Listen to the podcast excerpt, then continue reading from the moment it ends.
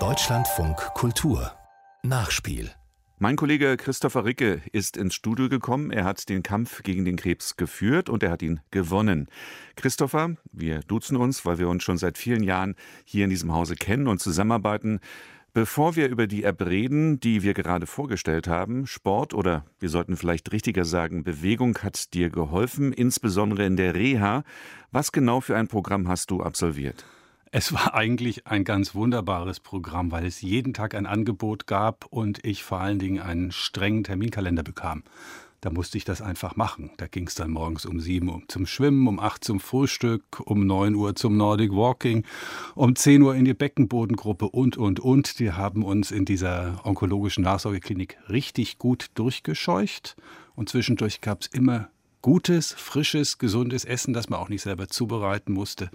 Also ich muss sagen, das hat mich echt nach vorne gebracht. Beckenbodengruppe, also da wurde man nicht nur durchgescheucht, sondern wahrscheinlich auch durchgeschüttelt. Wir haben gerade im Beitrag gehört, es müsse Spaß machen, das sich bewegen. Wie groß war denn bei dir das Vergnügen? Das Vergnügen ist echt groß. Also es ist wirklich von Woche zu Woche besser geworden, wenn man erst mal gelernt hat, morgens seinen inneren Schweinehund zu überwinden da habe ich es gebraucht. Also ich habe wirklich gemerkt, ich brauche die Bewegung, ich will das. Das war auch im Spätsommer, es war eine wunderbare Jahreszeit, wir haben viel draußen gemacht. Die Schwierigkeit ist tatsächlich, dass jetzt wieder, nachdem ich wieder in der Arbeit bin, in den Alltag zurückzubringen. Denn erstens kriege ich keinen strengen Sportkalender, zweitens stehen nicht ständig freundliche Physiotherapeuten bereit, um mir was zu zeigen und drittens macht mir auch keiner mehr den frischen Obstsalat zum Frühstück. Ich will nochmal zurückkommen zum inneren Schweinehund. Den zu überwinden, das kostet ja eben auch Kraft. Ist das äh, sozusagen oder kommt die Kraft aus der Motivation, ich muss was tun, um wieder richtig gesund zu werden?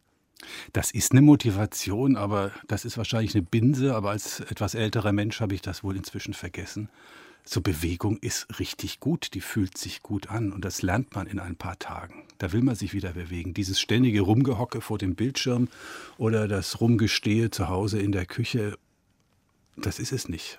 Man muss sich bewegen. Wie gesagt, es ist nur so schwer, das dann danach wieder irgendwie in den Alltag zu integrieren. Zumal, da verrate ich jetzt kein Geheimnis, du ja, bevor du erkrankt bist, äh, kein großer Sportler warst. Also mir sind keine sportlichen Aktivitäten deinerseits überliefert. Da sehe ich mal, wie schlecht du informiert bist. Alpin, Ski, Motorrad, alles. Früher mal gemacht. Lang früher. Wie ist das jetzt, wenn du zurückkommst ins normale Arbeitsleben? Du hast es angedeutet, es gibt Schwierigkeiten, dieses äh, Niveau aufrechtzuerhalten. Was tust du momentan? Also ich habe erstmal gute Vorsätze. Die kann man brechen, aber ich versuche sie einzuhalten. Also wenigstens zweimal die Woche ins Fitnessstudio gehen. Ähm, auf jeden Fall zum Arbeitsplatz laufen. Nicht mit dem Fahrrad fahren, geschweige denn mit dem Motorrad oder mit dem Auto. Sind auch nur zwei Kilometer. Also möglichst viel laufen, mal durch den Park gehen, ins Fitnessstudio gehen. Viele Dehnungsübungen machen in die Yoga-Gruppe. Und das Beste, Donnerstagabend immer in den Betriebssport, in die Rückengruppe. Schön dehnen, lang machen, Faszien abrollen und und und. Also ist echt ein Thema, muss man sich damit beschäftigen. Ich versuche dafür bereit zu sein, zu sagen, ein, zwei Stunden am Tag widme ich der gesundheitlichen Vor- und Nachsorge. Wie wichtig ist äh, die Tatsache, dass man das vielleicht mit anderen zusammen macht und nicht alleine? Ich mache es tatsächlich eher alleine. Also im Fitnessstudio pumpt zwar irgendjemand an der Brustpresse nebenan, aber mit dem mache ich nichts gemeinsam. Also es ist kein, kein Mannschaftssport, den ich betreibe.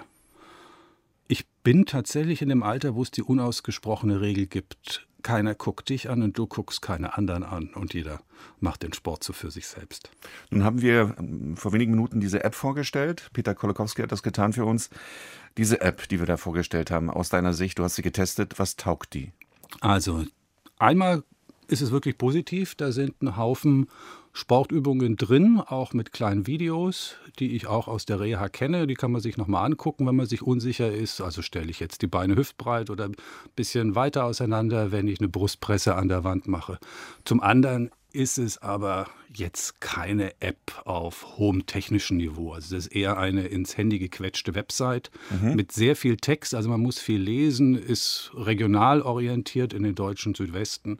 Aber wenn man damit zurechtkommt und zum Beispiel sagt, ich will mir noch ein paar Ideen für ein paar Sportübungen holen oder mal gucken, was die so haben, ach, die Übung habe ich ja ganz vergessen, die gibt es auch, da ist die ganz prima.